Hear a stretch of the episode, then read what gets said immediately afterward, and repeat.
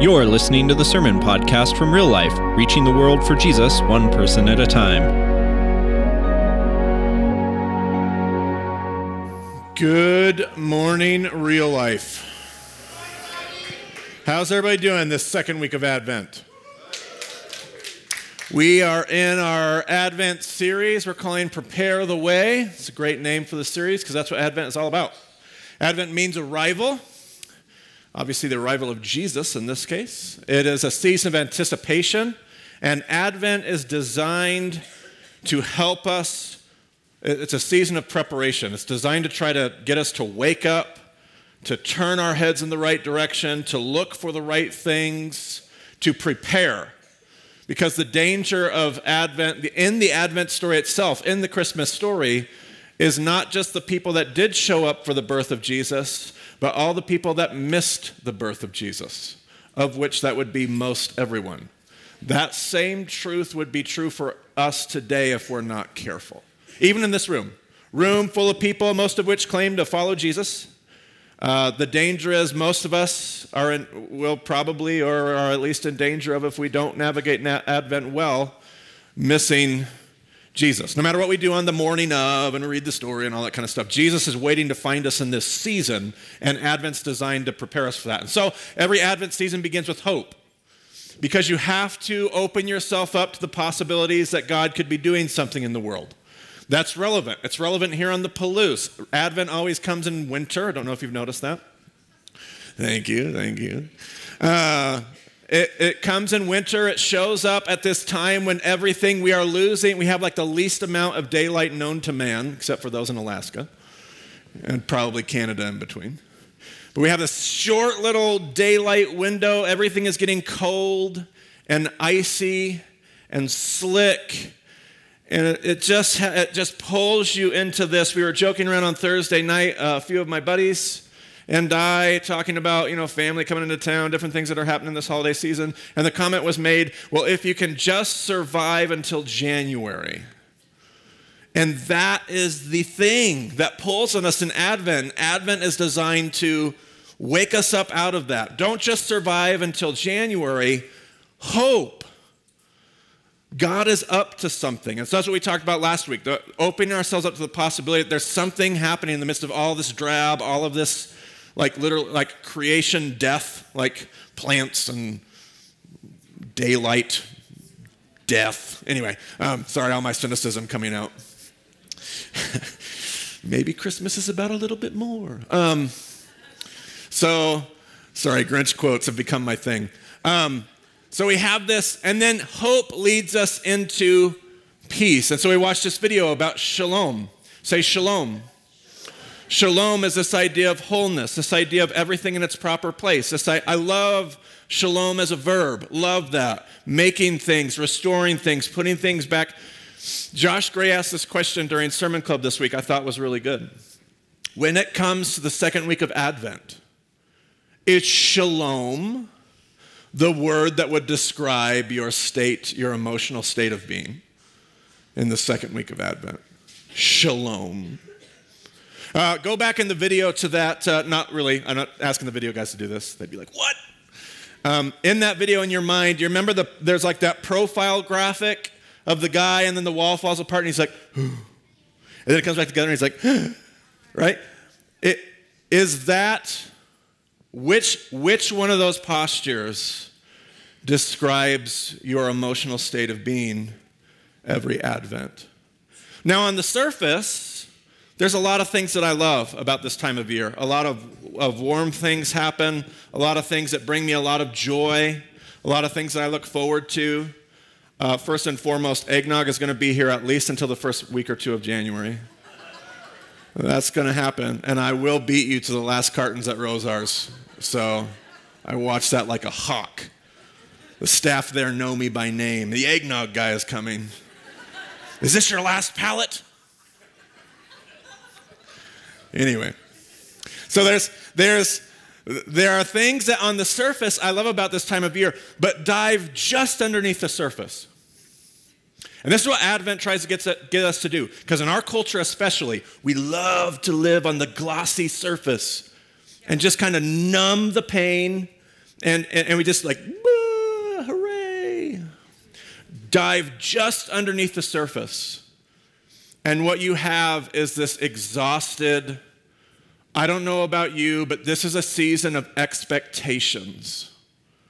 What my family expects of me, what my extended family expects of me, what culture expects of me, what my job expects of me, what, what I expect of me, what I hope to accomplish every Advent season, which hardly ever gets nailed down. What, uh, and then there's like, well, what, what does God expect? Like this becomes, this is, anybody know what I'm talking about? Like, it's not like shalom, it's oh. And so much of that feeling is connected to relationships, isn't it? I mean, when we talked about shalom between relationships, I mean, that's a big deal. We all have that, maybe not all of us, but many of us are thinking about who's coming into town or who we are going into town to see. And you know all those questions, right? There's the crazy uncle who's going to get things started because that's what he loves to do. There's the child that's just not quite where you would like them to be. There's the parents that don't understand you. There's, there's all of this stuff, and there's all of these broken and screwed up and dysfunctional relationships. And, and every year, and you if you're like me, you're already making plans to like stiff arm the dysfunction. And oh, there's that relationship, and I'm just gonna keep that over here and we're going to avoid that. And then there's that one connection that we're going to make sure it's just kind of like a passing, like, Merry Christmas. No, I got to, sorry. You're already making plans. Here's the good news this is the Advent story. This is the Christmas story. And so we want to let it speak to us again. Now, some of you are going to be like, oh, no, you're doing this again. Yes, A, because it's Advent. And Advent is designed tell the same story over and over and over again because it has to do its work in us every year. But two, there's also new people in the room that have never heard this before. I met somebody on Thursday night and was like, I'd never, nobody's ever said that to me. Okay, well, then we need to keep saying it because there are people that have never heard it. So we're going to do this yet again. I believe even if you've heard this 42 times, there's still something in it for you. So let us Okay. In those days, Caesar Augustus issued a decree that a census should be taken of the entire Roman world, you see. Sorry, I got all Dr. Seuss there for a moment. this was the first census. I did have eggnog this morning, but it was straight. There was nothing in it. Okay? This was the straight out of the carton, just. Ah. This was the first, you think I'm joking, ask my wife. This was the first census that took place while Quirinius was governor of Syria, and everyone went to their own town to register. So, Caesar issues this census. Now, in their world, the census is a big deal. It's not just inconvenient, although that it is. You have to, whatever your family is doing, that doesn't matter what your job is, you now have to uproot yourself and all your family members and travel to whatever land you're from if you don't live there anymore. And you have to be there to register in person for the census. So it's horribly inconvenient, but beyond that, it's corrupt and abusive. So in their world, once Caesar decided there was going to be a census, what do you also collect at the census? Taxes. You never have a chance. You're going to have everybody at a table? Yeah, we're going to take some money. Okay? So he sends out a tax bill. Caesar will send out to your region, the governor of your region, a tax bill. He might say, You owe us a quarter of a million dollars in taxes. The governor of that region sends out a memo. We owe how much money in taxes? Not a quarter of a million. He just throws 50,000 on top of that, says, We owe $300,000 in taxes. And he takes that extra $50,000, stuffs it in his pocket. And what does everybody below him do? The exact same thing. It's how you made your money. It was this totally corrupt system. Good news. Totally not relevant for today. yeah. Yeah, just let that sink in. Okay, sorry. Yeah, okay. So, pockets that money, and by the time it gets to you, the person who actually has to pay the tax, you, you the question's really valid whether or not you're even going to be able to pay it. And they know this. And so the methods that they use are anything from wholesome. They use physical intimidation, They use physical abuse, they confiscate property, they confiscate daughters. It's full of sexual abuse. It's a horrible, horrible system. Context. Context matters. It's not just like, oh, Joseph has to go to Bethlehem, grab a donkey. This is like anxiety upon the whole family. The family that he's going to see in Bethlehem is going to be just will we, we will we be able to pay this?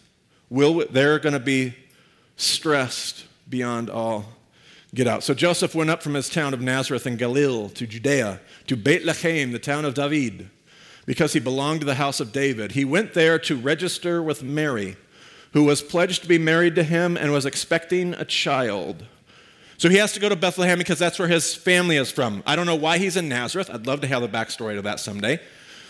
But he's living in Nazareth, and his family, when his family, when his predecessors came into the land, God gave them a section of land at Bethlehem in that region. And so he has to go back there in order to register because that's where his family land is at. So he takes Mary there. While they were there, the time came for the baby to be born. She gave birth to her firstborn son. She wrapped him in cloths and placed him in a manger because there was no guest room. Yes, NIV. Those words rarely come out of my mouth.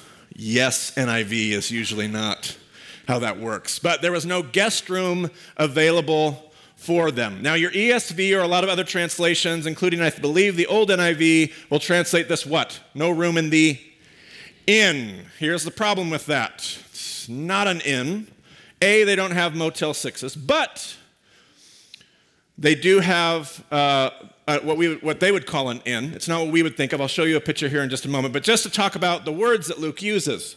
The word for inn is the word pandaxion. Say pandaxion.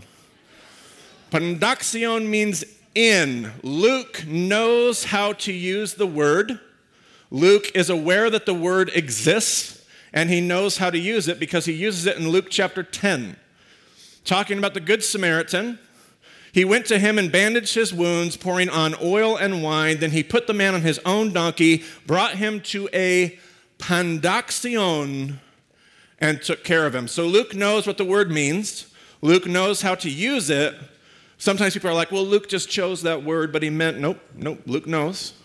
Luke also knows the other word. The other word is kataluma. Say kataluma.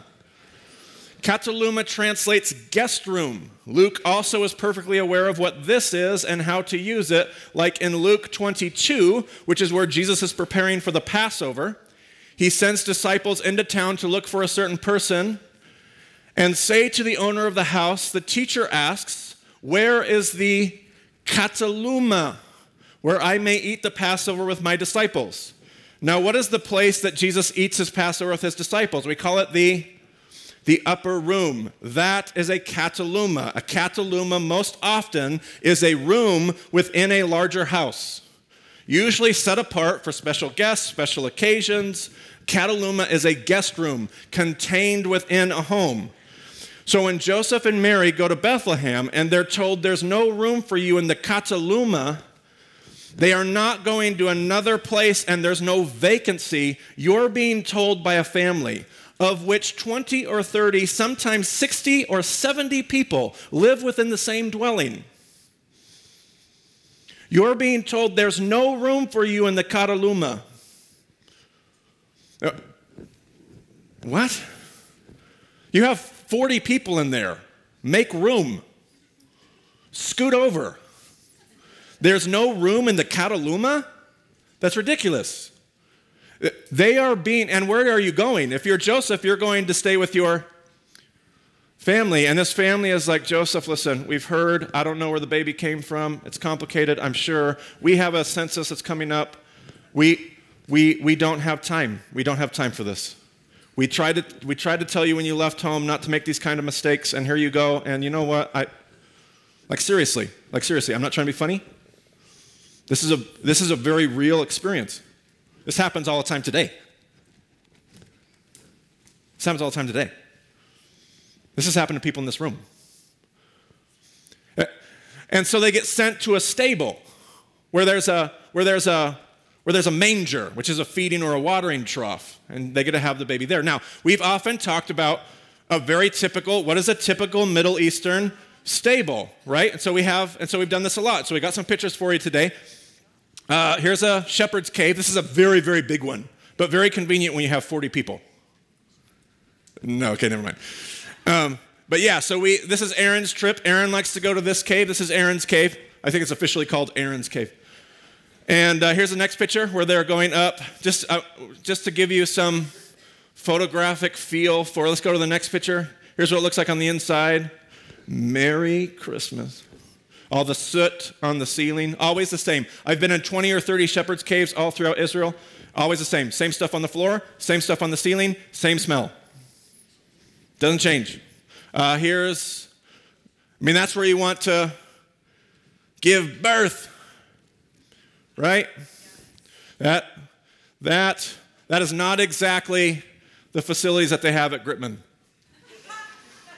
I said that differently in first service. It came out totally backwards, and I did not mean to say that. I, I figured out if you said it with a different tone, the opposite is communicated. I did not mean that. Here's, here's the cave that I take my group to. I think it's better, personally. But you can, you can appreciate, here's a picture of us on the inside. So, I mean, I, that's where, I don't know if that's where you picture Christmas. And now, a lot of people have written me and Aaron uh, every year, whenever we do the Christmas series, I'll send emails or Facebook messages and they'll say, ah, that's not fair. There's no way they would have been sent out to a cave in the middle of nowhere. Uh, here's a scholar that disagrees with you. So we're just going to deal with it all this morning so I don't get any emails. And then I can just reference everybody back to this sermon for years to come. Okay? We're just going to get it all done. Uh, so it's true. Like, it, they very probably weren't sent off all, like, in miles off into the distance. But it is very, very, very likely in the upper and lower, lower Galilee um, would be common. What, what was around Bethlehem? That's what's debated. Bethlehem's closer to Jerusalem, so what was there? Um, it, very, actually, let's go back a picture. Very common that you would build your house on top of that. Be a very common thing to do because you have a flock. Why not build it on top of a cave? Boom, done. Okay, so you could you could you could do that. That would be very common. Uh, let's actually jump forward a couple pictures. Here, here is, here's another kind of insula. This would be very typical in the region of Bethlehem. Uh, this is what a lot of scholars argue for, and I'm not arguing against it. Very possibly could be this. Uh, you live in the upper floor. On the bottom floor is your stable. It's where you keep your, like the donkey is posing for the picture there. Uh, they stay in the bottom floor. Here's a picture of the bottom floor. So, yeah, a lot better. No, this is not better. In fact, when people email me, they're like, See, you don't understand, Marty. They were really surrounded by people. This is worse. You can hear the 30 people above you. Eh, they're not like coming down to be like, hey, how are things going? You don't send the pregnant woman who's about to give birth down where the donkey do is at. Like, send the kids down there or somewhere else. But in a culture of hospitality, this is not. I know some of you are like, did he say donkey do? Yes. This is not, this is no better. In fact, if anything, I'm sensing the rejection even worse. This is the equivalent of you coming to my house and being me opening the door like three inches with the little chain thing. And I'm like, hello? Oh, there's no room for you in here. You're welcome to stay in the garage. Oh, I, am not going to move my car. I have to go to work in the morning. I'm not going to move my car. But if you can find a place like in between the cars or underneath the car, the truck kind of sits high. You could like, it'd be great. Okay, bye. This is not like, so, oh, they were surrounded by, no, they weren't. They were rejected. Next, next here's one around Jerusalem. Uh, this next diagram. Uh, this is what they call the cave house, found close to Jerusalem in the, towards the region of Bethlehem. So it's a cave. You have a common area where you might do your profession, have your meals, you have your living area just inside there. And what do you have in the back? a stable in a cave with all the niceties or lack thereof. It, uh, again, is anything changing about the Christmas story? Here's another house. Here's another house. We'll just get them all out of the way. We found this house called the, pillar home, the Pillared Home. Now, here's a cool thing. This one actually has a what? A kataluma. Okay, this one actually has a cat. So the family is going to live in the upper floor of the pillared house. The bottom floor is where you can see all the stalls and the feeding troughs and the mangers and all that stuff is on the bottom. And Okay, so in this instance, they would be told, sorry, there's no room in the Kataluma, and you're not staying with us, so you're welcome to stay with the animals. Uh, next picture.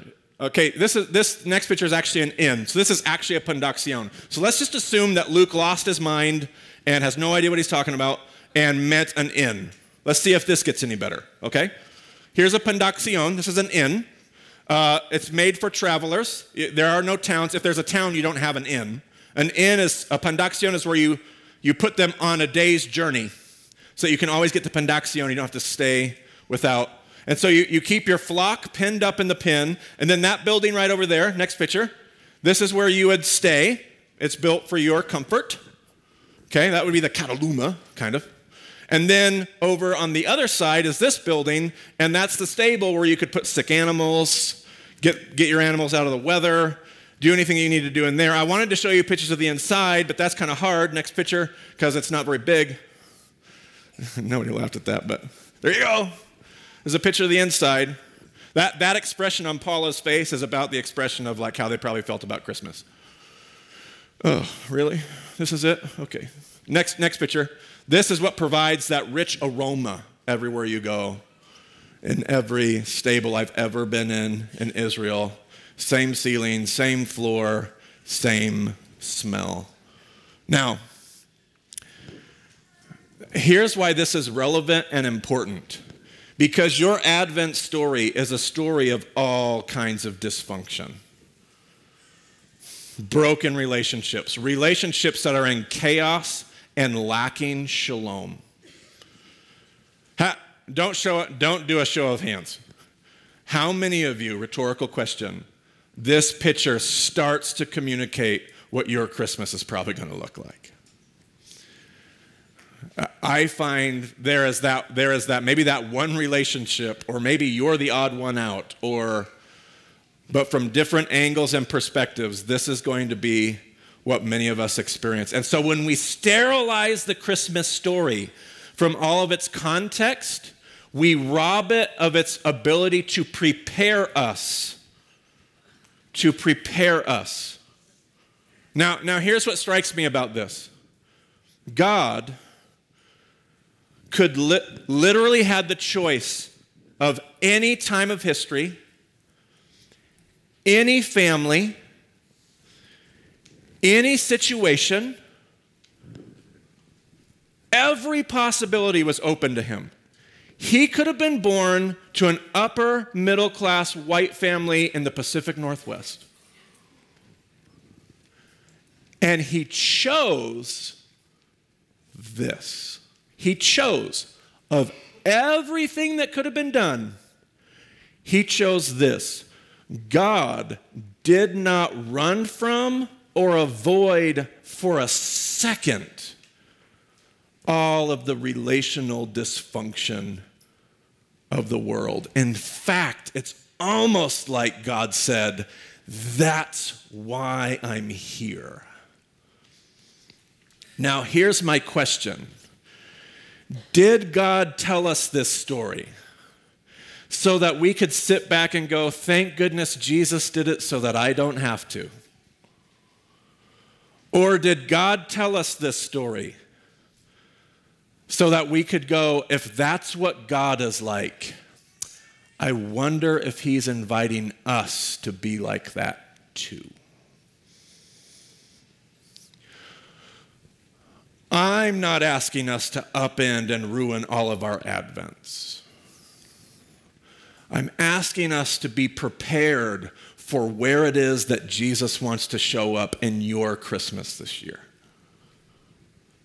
Because all of those plans to avoid the chaos, maybe there's one of those places that you need to plan on embracing and engaging it. Because that's where Jesus is going to be born. And if you avoid it, you are going to be like 99% of the characters in the Christmas story. And that's all those people that didn't show up because they had all kinds of things to be worried about. They had a census that had to be taken. They had shopping lists, and they had things that they had to do, and they had places they had to go. They had dinner they had to get ready, and they had company coming in, and they had all kinds. And maybe in your life, There is one place. My teacher, my rabbi used to always say, just once. Just once. Just once find the place that you're supposed to be and show up. Just once do the thing that Jesus would do. Just once. And the kingdom of God takes an inch. I'm not asking you to show up for every single person and every single dysfunction that might come your way this Christmas, but find one. Find one place this Advent, one relationship, one place of chaos. Find one person stable and show up just once this Christmas season. Because that's what God did for you as a model for how we could partner with Him.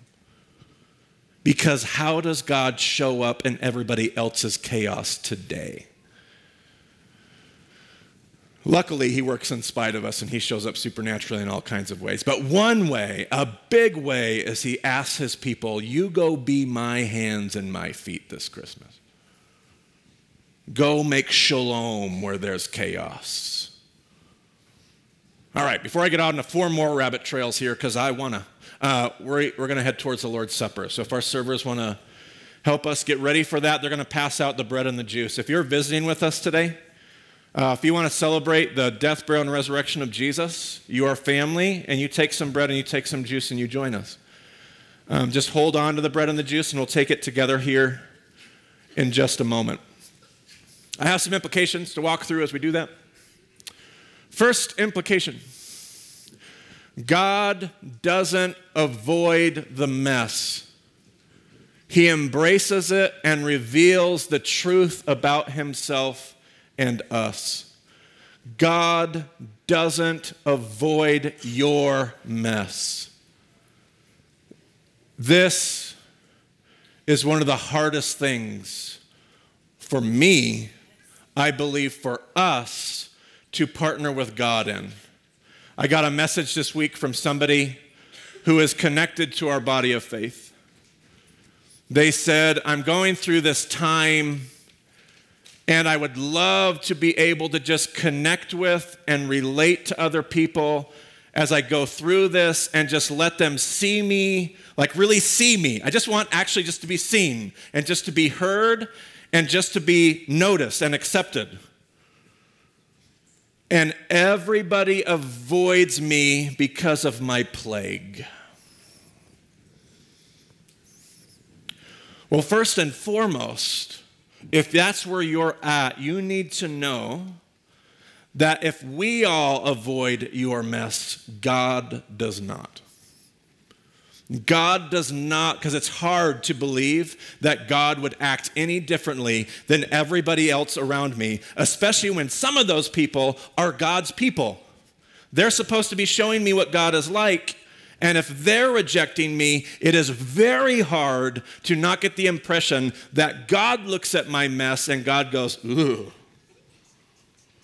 Well, when you get it all figured out, I'll, I'll be ready.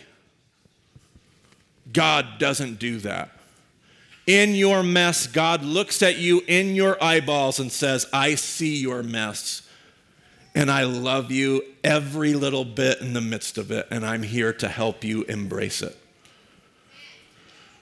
Now, next implication peace comes from our ability to trust that the mess does not mean God is absent. It does not mean He doesn't care about you. It does not mean He's upset with you in some way. Because you are in the mess does not mean that God has rejected, forsaken, or abandoned your journey. That's important for you to internalize if you are in a mess, because it is a hard truth to believe. It is the invitation of the gospel. Now, on the flip side of this, we have to embrace this as we look at other people. We looked at this last week with Zachariah and Elizabeth.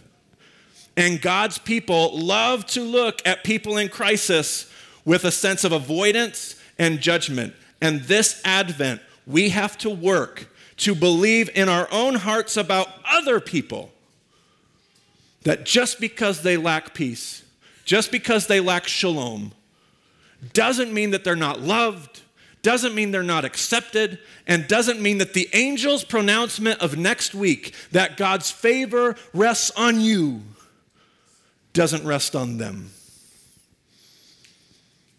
Because only when we believe this will we ever have the resiliency to show up in somebody's poo filled stable.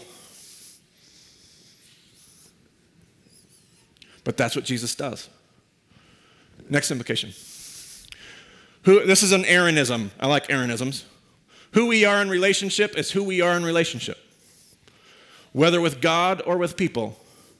And what Aaron means when he says that is who you are in relationship with God is who you are. This is not Aaron, actually, this is the Apostle John, which Aaron is at his best when he's usually quoting the Apostle John, but nevertheless, thank you. When you cannot be in right relationship with God and a poor relationship with others. And we love to do that. We're like, oh, I'm just so in love with God right now, and I'm just really struggling with people. Or I, I just really could never forgive that, that person over there. I could never begin that journey. There is a who you are here is who you are here. And who you are here will be who you are here. And John says you cannot split the two. Who you are in relationship is who you are in relationship. Next implication get messy. In a season and a culture and a Christmas time that tells you to do everything but, tells you to do everything but. The message of the kingdom dare I say the gospel, tells us to get messy. Tells us to find somebody's mess and just once this year, just once, jump in it. And this isn't a condemnation. I know many of you for years have been jumping into people's chaos just once, sometimes twice, sometimes three times, sometimes every week during Advent. I celebrate your work. And I hope this message is a don't stop because it's worth it. It's what Advent is all about. And this is what we hold in our hand. We have an implication on the screen that said, Get messy, and we hold in our hand bread and juice. Bread and juice. Jesus got as messy as you could possibly get. He went to the furthest extent of the mess, he found all the dark corners he didn't just show up. He wasn't just born in a stable. He then spent his entire life looking out for the mumsers, preaching forgiveness in a world where it was not popular, committing himself to shalom, shalom, shalom, shalom, and eventually going straight to the cross and dying for shalom so that you and I could be shalomed, reconciled unto God reconciled unto others, reconciled unto our world. Paul says, all things reconciled to him. Because he got messy. He took a piece of bread that night, he broke it, and he gave it to his disciples. He said, Take and eat, this is my body. And whenever you do this, remember me. Let's remember Christmas and Jesus.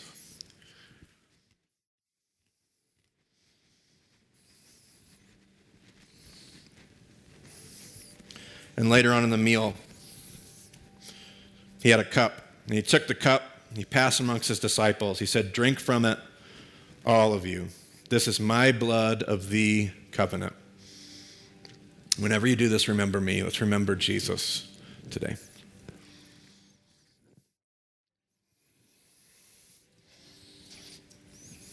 Father God, I know how badly I want to avoid all of the stables that you have placed throughout my life. I also know, God, that you're not expecting me to show up and save every single one of them, but I pray you would turn my attention on when, when I'm confronted with one that you do need me to step into this Advent season.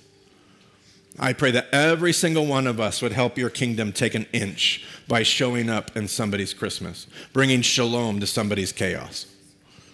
I, I pray that your shalom would reign would, would grow like a mustard seed planted that can't be stopped. Would that be the story of an Advent seed planted this Christmas? God, we love you. We want to love you more. We want to take the love we've received from you and give it to other people. So, would you help us do that this Christmas? We pray all these things in the name of the Christ child, Jesus. Amen. We hope you've enjoyed this message from real life. If you'd like more information on who we are, what's happening in our church, and how you can get involved, visit us on Facebook and Twitter and visit our website, liferotp.com.